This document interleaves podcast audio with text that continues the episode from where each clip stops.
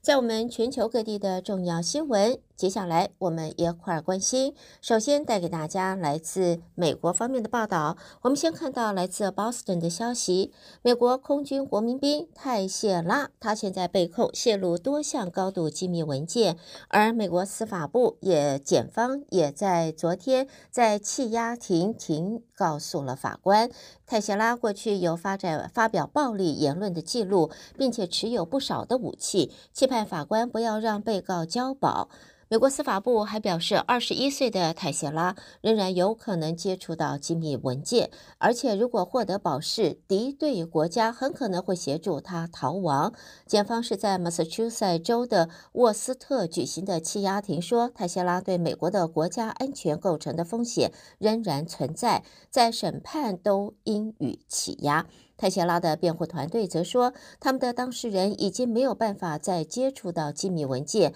而政府是夸大了泰谢拉对国家安全的威胁。审理羁押庭的法官则说，他会择期裁定泰谢拉的交保申请。在军中负责资讯通啊、这个通讯的泰谢拉，他被控策划十年来最具破坏性的美国机密文件外泄。这些流入线上的机密文件显示，美国对乌克兰抵抗俄罗斯军队的能力感到担忧，也透露出华府潜在监听像是以色列与韩国等盟友。泰谢拉在这个月初被逮捕，他被控最高可判处十年和五年的两项罪名。那么，检方在这里呢也说，泰谢拉已经接触，而且恐怕还能够接触大量的。机密讯息。那么，辩方具状则说，检方是做出的是夸张的判断。好，另外呢，在这里看到华盛顿的报道，知情人士透露，美国前副总统彭斯昨天向一个联邦大陪审团作证，配合调查时，在当时担任总统川普和他的盟友企图推翻二零二零年总统选举结果的作为。彭斯向一个在华盛顿的联邦大陪审团作证，配合调查他曾经效忠过的总统。这对司法部相关调查员相关调查是颇具意义的，有可能提供检方有关二零二一年一月六号美国国会大厦暴动前的一些对话和第一手的。关键资讯，再加上彭斯有意角逐明年白宫宝座，有可能会在共和党内成为川普潜在的对手。彭斯出庭作证也具有某种程度的政治意义。在他出庭作证的知情人士也表示，在出庭前几个小时，一个联邦上诉法院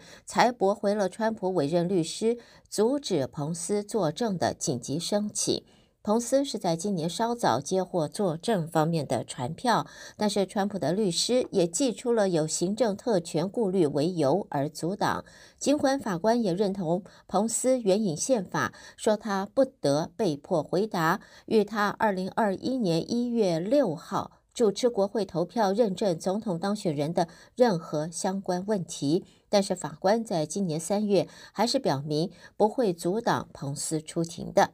目前还不清楚彭斯可能向大陪审团作证了哪些的内容，但是他是接受传唤作证里边最受瞩目的川普政府官员。大陪审团开庭的所在建筑离国会大厦的几个只有几个街区，因此彭斯出庭作证，他的周遭整天都是保持的高度的维安状态。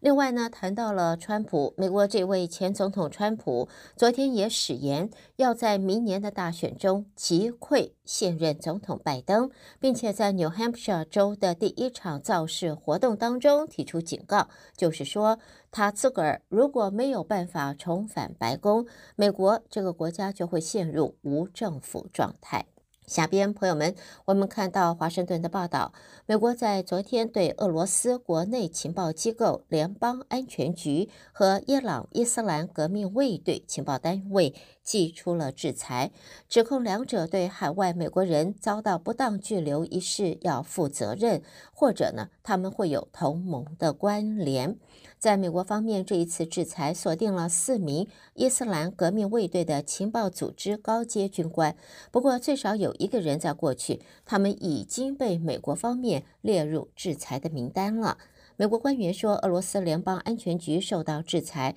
是因为涉及拘留最少一名美国公民。不过，这名美国人的身份并没有对外曝光，而联邦安全局在这之前也曾经遭到美国方面的制裁。拜登政府高层官员昨天那么以不具名的方式对媒体说，美国方面在昨天的举措，目的是在表明这些企图利用美国公民作为政治筹码或寻求华府让步的人，将必须要承担他们作为的后果。美国官员嗯也表示，这个举动的目的在促进问责，以借此防止并且吓阻海外美国人进一步遭到出于政治动机的拘留。美国的两大对手俄罗斯和伊朗，他们将多名美国公民关押监狱当中。美国方面则说，这样的拘押行为不正当，而且是出于政治动机。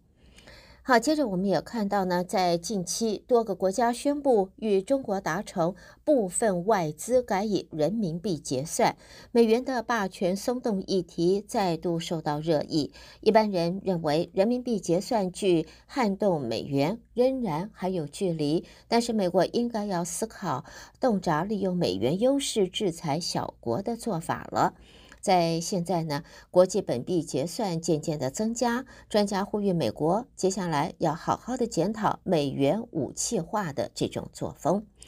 接着我们看到呢，来自旧金山的报道，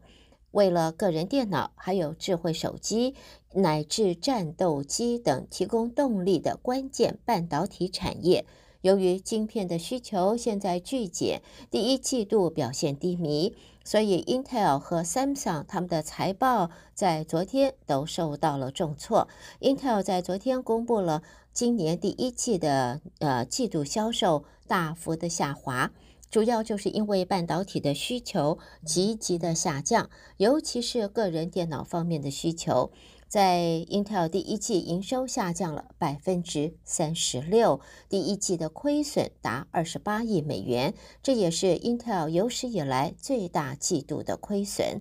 另外呢，在 AI 方面啊，这个是呃人工智慧 （artificial intell 呃 intelligence 呃 intelligence，它的受创的受到了 ChatGPT 爆红的带动。现在成为不景气中创投资金的一个去处，在矽谷新创投资人则表示，每周都会有将近两百家的新创出现。他们呃，现在呢，在客户的青睐，则是未来以及在现在这些公司新出来的公司，他们的最主要的一个存活关键。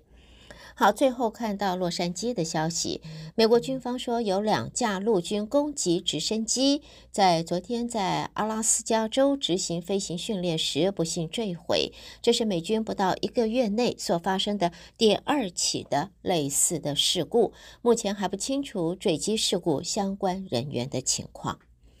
好的，朋友们，这就是带给大家在美国方面的重要新闻。你收听的是德州中文台，我是胡美健。在我们的新闻方面，接下来焦点将转到国际新闻方面，请和我继续的一同关心。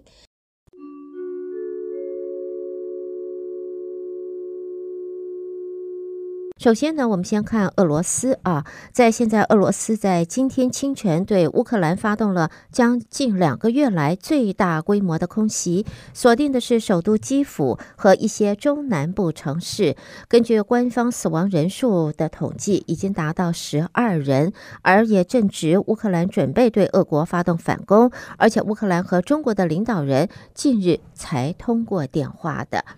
接着呢，在欧元方面呢，欧盟统计局今天公布了官方的数据，显示，由于高通货膨胀和利率拖累经济活动，欧元区的经济在今年首季成长缓啊缓慢，也在季增仅仅增的是增加百分之零点一。欧洲联盟最大经济体德国今年第一季的经济成长是零。处于停滞的状态，与去年同期相比，德国是唯一经济萎缩的欧元区国家，缩的萎缩幅度是百分之零点一。根据欧盟统计局的数据，整体而言，欧盟国内生产毛额，也就是 GDP，今年首季成长了百分之零点三。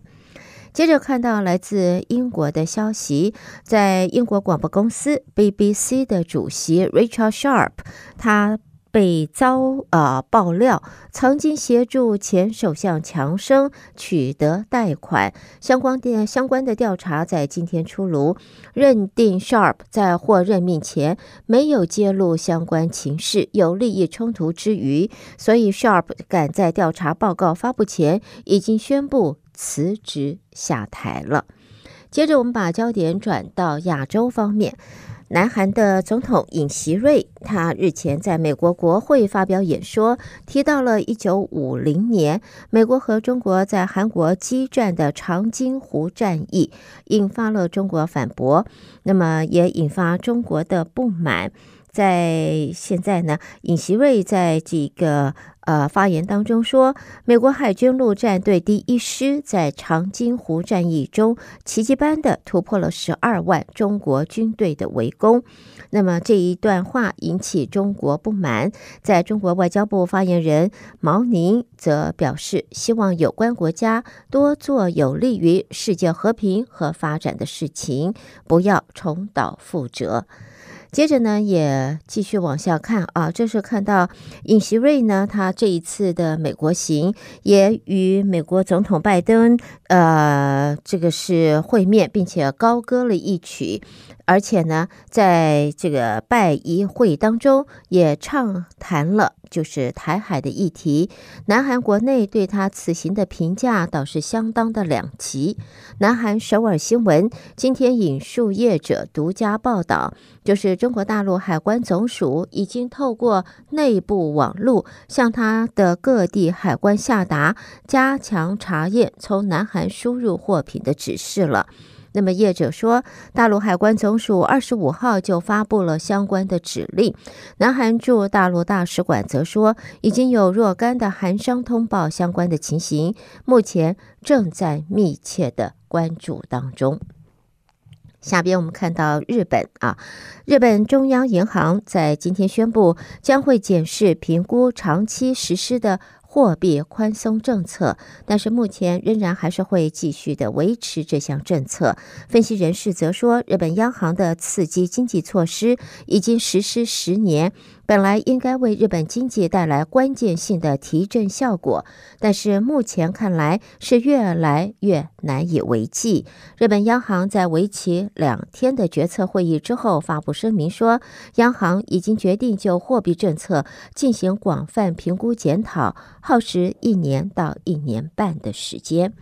另外呢，在日本政府内阁会议今天敲定了未来五年的海洋基本计划。呼吁的是强化海上安全，特别是在中国在这个区域海域更加的就是专断的背景下，要加强自卫队和海上保安厅的合作与联合应对。海洋基本计划指出，日本必须加速研发自主式的水下无人载具，还有呃远端的操纵机器人，加强相关的监控能力。计划也列举了日本面临的威胁，包括了中国海警局船只多次侵入日本领海等等。最新的海洋基本计划与日本去年十二月所公布的新版防卫白皮书立场是一致的，加强日本防卫力，也打破了战后和平宪法的自卫原则。好，我们接着再看到的是来自河内方面的消息。这是去年十月以来，受到全球需求放缓的影响，越南成衣和球鞋制造业裁员将近九万人。如今，美国将在六月正式启动禁止使用中国新疆棉的禁令。这个禁令启动之后，会让越南的相关产业压力会倍增。这个。法案会在今年六月就会实施，那么要求业者证明他们没有使用新疆强迫劳动生产的原料或是配件。在现在呢，越南的纺织业的原料恐怕也会因此在美国严加抵制新疆棉之下会断链了。最后，我们看到的是马尼拉的报道。菲律宾海岸防卫队在今天说，海岸防卫队在南海与做出危险动作的中国船只发生了冲突。这是中国和菲律宾在争议性海南海海域一连串事件的最新的一起。在菲律宾海岸防卫队正在这一个战略水域执行为期一个礼拜的巡航任务，而中国外交部长秦刚才在上个礼拜，呃，访问问过马尼拉，拜会过菲律宾总统小马可仕与外交部长在内。那么，菲律宾海岸防卫队说，在海防队是在菲国专属经济区发现了一百多艘，据说是中国海上民兵船只，一艘中国海军护卫舰和两艘中国海警船只。南海主权的争议水域，现在菲律宾和中国的船只冲突再起。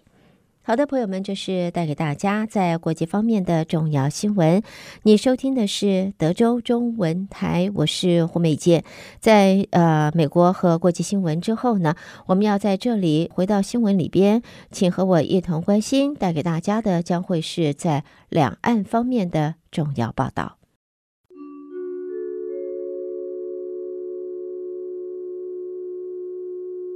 我们先看到啊，在驻中国的外企现在频频被搜查，以致在外资撤出当中。在《华尔街日报》就报道，过去五个交易日，从深圳还有上海啊沪深港通跨境的交易机制撤离的外资超过了三十一亿七千万美金，这是去年十一月以来历时最长的资金撤出。继美商美思明治集团驻北京办公室被搜查并拘留五个人，以及日本的安斯泰来制药派到北京的员工被逮捕之后，现在呢，美国管理顾问公司贝恩公司驻上海办公室也被查。在现在，中国美国商会这个月调查，大约百分之二十七的受访者布局投资将会优先考虑其他的国家，而不是中国。但是呢，去年仅仅只有百分之六的受访者有这个意向，所以这个情形是上增了许多。接着呢，我们再看到呢，中共中央政治局在今天召开了会议，分析研究在当前的经济形势和经济工作。会议中提及，中国当前需求仍然不足，经济转型升级面临新的阻力，恢复与扩大需求是当前经济持续回升向好的关键。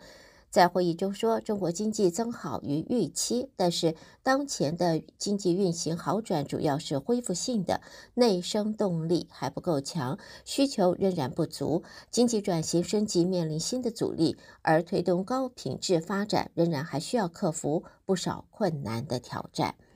另外呢，在航空业呢，在中国方面也因为疫情的关系受到了重创。在中国航空、东航和南航三大航空公司连着三年惨赔，吐光了往昔十七年的获利，一共计从二零二零年开始亏损达人民币两千零二十亿元。尽管在当前中国已经解封，但是呢，根据新华社的报道，中国国航在今年第一季的净利润亏损还是高达二十九亿两千六百万元。国航除了发布第一季亏损将近三十亿元的消息，另外也公布要出售八架空中巴士 A 三三零两百客机，而在二零二二年的十二月底，那个时候国航的机队。飞机一共四百八十七架，当中有六十架就是 A 三三零。接着我们再看到的呢，就是中国官方在今天公布了调查报告，显示，二零二二年中国大陆农民工增加到两亿九千五百六十二万人，增长达百分之一点一。他们半数都是从事服务业，平均月收入人民币四千六百一十五元。而农民工是指户籍设在农村的进城务工人员，他们也是中国基层的劳工主力。报告也显示，高学历的农民工占比不断的提高，在全部的农民工当中，没有上过学的只有百分之零点七。中国国家统计局说，农民工监测调查制度的范围也是中国大陆三十一个省区市的农村地区，是按季进行调查的。下边呢，我们再来看呢，对于网络方面的监管，在中国加强了网络舆论方面监管，表示为了优化营商网络环境以及保护企业的合法权益，进行为期三个月的专项行动，重点整治散播“国进民退”、“民企卖国”、“民企离场”这些煽动抵触国有经济和民企的言论。在网信办说，这次专项行动的目的是要深入清理处置涉及企业、企业家虚假不实和侵权的讯息，还要打击恶意炒作行为，依法查处侵害企业、企业家合法权益的网站平台和账号，要为企业聚精会神做事业、心无旁骛谋发展，营造良好的网络舆论的气氛。另外呢，五一假期展开了。中国的五一假期是疫情降级之后第一个小长假，由四月二十七号开始。根据国铁集团表示，假期第一天，也就是二十九号是客流日的最高峰日，预计将会发送旅客超过一千九百万人次，会超过历史最高峰百分之十以上。接着呢，看到呢，这是在北京的报道，中国大陆国台办主任宋涛在今天说，孤汪会谈彰显九二共识作为两岸协商谈判基础的重要地位。九二共识的核心是一个中国原则。认同两岸同属一中，在今年是孤湾会谈三十周年，在国台办、还有中央台办、海峡两岸关系协会也在今天在北京举行了纪念孤湾会谈三十周年的座谈会。宋涛指出，孤湾会谈开启两岸制度化协商的先河，以此为开端，两岸两会相继签署二十七项协议，达成诸多共识。两岸同胞共享其利，同受其惠。而中国大陆呃全国台企联会的会长李正宏也说，台商更加深刻感受到两岸关系和平发展为两岸民众带来的实在好处。好，接着我们把焦点转到和香港相关了。首先看到呢，这是天主教香港教区主教周守仁，他结束了他的北京之行，回香港之后说，期望香港教区与中国大陆教区建立长远的关系。互相学习及补足，香港教区和大陆教区的互动一向是受到关注的，甚至也被一些人视为梵蒂冈和中国关系的温度计。而天主教香港教区主教他表示，期望香港教区和中国大陆教区建立长远的关系，相互学习及补足。而周守仁此行已经邀请李山回访香港教区，李山对此反应正面。最后则是看到呢，在北京当局也在今天宣布延长香港和澳门回乡证的有效期，以便港澳民众进出大陆。在此之前，香港历经三年的疫情，许多人的回乡证都已经过期了，以致在近期香港和大陆通关之后，换证的人数也因此激增。好的，朋友们，这就是带给大家。在中国方面的新闻，你收听的是德州中文台，我是胡美健。下边焦点将转到。台湾方面由台北的新闻主播接棒为您播报，请和我继续一同关心。不过呢，在这儿我们还是要提醒朋友们，免费的八个 COVID 检测剂啊，到五月十一号就会停止这个计划。所以美福药局呼吁大家，还没领取的民众，还没领取的朋友，现在赶快去美福药局领取你的免费的。八个测试剂还是非常有用、非常重要的，随时让自己的健康，随时掌控自己的健康在最佳的这个状况。所以八个免费的检测剂，在 COVID 的免费检测剂，记得五月十一号就停止了。现在如果你还没有领取，赶快去美福药局去领取，好吗？下边焦点转到台湾方面，请和我继续一同关心。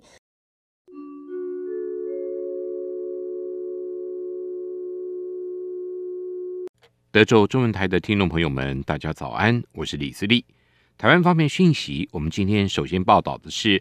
针对英国首相苏纳克和意大利总理梅洛尼会晤之后，重申台海和平稳定的重要性。我外交部今天对此表示欢迎及肯定，认为英意两国合作备忘录再次凸显台海和平稳定是各国重大的利益，民主伙伴愿意共同表达关切跟致力维护。我国政府新建各国协助确保印太区域的和平稳定的行动，并将与理念相近国家持续的加强交流合作，共同维护印太乃至于全球和平稳定及繁荣。外交部发言人刘永健说：“与所有理念相近国家加强合作，维护台海的和平、安全与稳定。”那共同为区域的和平乃至全球的和平稳定贡献心力。海洋委员会今天举行成立五周年记者会，海委会主委管碧玲致辞时，以“三安四海”描述海委会的业务范围。管碧玲说：“所谓的‘三安’，是指海巡署一天二十四小时不间断的守护台湾的国安、治安及平安，在海上灰色地带应处中国的各种动作。”以及查缉海上犯罪，保护两千三百万人民的安居乐业。管碧玲说：“三安是海巡署劳苦功高的职责，他们每天应处中国大陆灰色地带战斗的动作，做平战转换的准备，在守护海疆，这是国安。”他们封你来让你去在海上查缉各种违法犯罪，他们还护于救援救灾，也在守护着人民平安、国安、治安、平安。海巡弟兄姐妹一天二十四小时在保护两千三百万同胞可以安居乐业。在海洋生态保育方面，也将会继续的推动海洋保育法、海洋保护区实质管理。跟海洋保育类野生动物的救援年度计划等，美国前白宫国安顾问波顿今天前往民进党拜会，双方针对国防外交、国际情势、面对威权主义、全球民主团结等议题进行深度的交流。民进党政策会执行长立委罗志正表示，谈话间感受到波顿对台湾未来高度的关心，以及对印太地区和平稳定的忧虑。但乐见双方对于台湾扮演维系区域和平稳定的角色和责任有一致的看法。罗志正说：“看得出来有非常非常多的共识啊，针对呃整个区域的局势，针对台海的局势，还有呃整个未来中国的走向啊，所以双方谈得非常的愉快，然后很多的共识存在。”至于波顿有没有提到美国共和党内选举的议题，罗志正说没有提到美国国内政治。反倒是波顿关心台湾的选举议题。蔡英文总统今天接见一百一十二年全国模范劳工、全国模范移工以及眷属。总统说明，政府从加薪、减税、增福利三个方面着手，逐步的提升劳工的权益。对于劳保年金，总统也指出，这是政府办的保险，也是劳工的重要支柱。政府已经连续四年。拨补挹注共新台币一千四百七十亿元，明年也会继续拨补一千亿元，希望劳保能够稳健的运作下去。总统说：“劳保是政府办的保险，也是劳工朋友的重要的支柱。那么过去的政府没有拨补，而我们做出这些努力，就是希望我们劳保的财务能够稳健，我们的劳保也能够稳健的运作下去。”总统也感谢到场的五位模范移工，他表示，这些移工不仅在专业上有优异的表现，也积极协助、关心同乡的朋友适应台湾的生活，一起让台湾越来越好。行政院主计总处今天公布二零二三年第一季的经济成长率的概估为负百分之三点零二，较二月份的预测数负百分之一点二大幅减少一点八二个百分点，不但连续两季负成长。更创下二零零九年第三季以来的新低点。不过，主计总处认为，如果将疫后特别预算、普发现金等效益纳入，今年的经济成长率还是有机会达到百分之二。主计总处专门委员吴佩璇说：“但是我们二月做预测的时候，是还没有考虑普发现金六千块钱的这个因素所做的。所以如果说是纳季第一季成长下调，还有就是普发现金的这个因素的话，那啊、今年的经济成长仍然是有机会可以达到百分之二。民众党主席柯文哲结束二十一天的访美行程，今天返抵台湾。柯文哲强调，此行成功的向美国社会传达台湾第三势力的声音，也让他对美国如何期待台湾较为了解。有关新北市议会为市长侯友谊变更议程，柯文哲则批评议会的做法不对，而侯友宜接受了这种做法也不对，对国民党是扣分。柯文哲说：“我我不觉得国民党这样做是对的，所以有一句成语嘛。”爱之事以害之也，你这样做反而让他第一个这样做就不对了，他接受这样做也不对，我就我觉得这扣分了。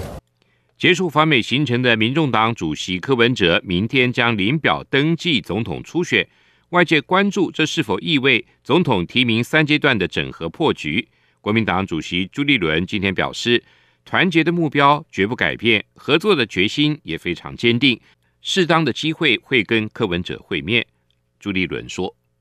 那对于民众党党内的程序或柯主席现在的一些做法，我们都表示尊重。但是我们团结的目标啊，绝对不会改变，合作的决心也一定会坚持。像我们是不是有打算要跟柯主席会面？”我想这个是柯主席刚回来嘛，啊，呃，他一定有一些行程的规划，我们相互尊重。那适当的时候，一定都有机会来见面，来谈一谈。台北市议员关切台北市长蒋万安是否出席双城论坛。蒋万安今天受访时表示，台北市副市长林奕华已经与对岸联系沟通，相关的规划正在进行中。中央气象局今天发布梅雨季的展望，并且指出，今年春雨除了创下七十一年来第四少的纪录之外，也刷新了近二十年来的新低。整体的雨量较气候平均值少了四成多。中央气象局气象预报中心主任吕国成说。可以看得到，今年的累积雨量还没有到达六成，那整个平均雨量大概是一百六十点九毫米，那实际气候值呢，大概是两百八十二点八毫米。也就是说呢，在过去的七十一年来呢，大概是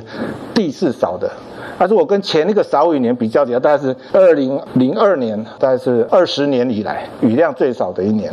所以今年的雨呢，整个平均来讲，还真的少了四成多。至于今年梅雨季，恐怕要到五月下旬才会迎来大范围的西南风，也就是夏季季风。届时南部的旱象才可望缓解。吕国成说：“那这个气象图可以看得到，在月底这段时间呢，有一些从孟加拉湾进来的西南风会经过南海，到达台湾附近。如果环境适当的话，北边有锋面下来的话呢，就有机会对南部带来一些雨量。”为壮大台湾多元内容，文策院今天与富邦文教基金会共同签署合作备忘录，加强儿少影视人才培养和相关主题内容的开发跟投资，希望为台湾儿少影视内容产业动能注入活水。见证签约仪式的文化部长史哲相当肯定这样的合作。史哲说：“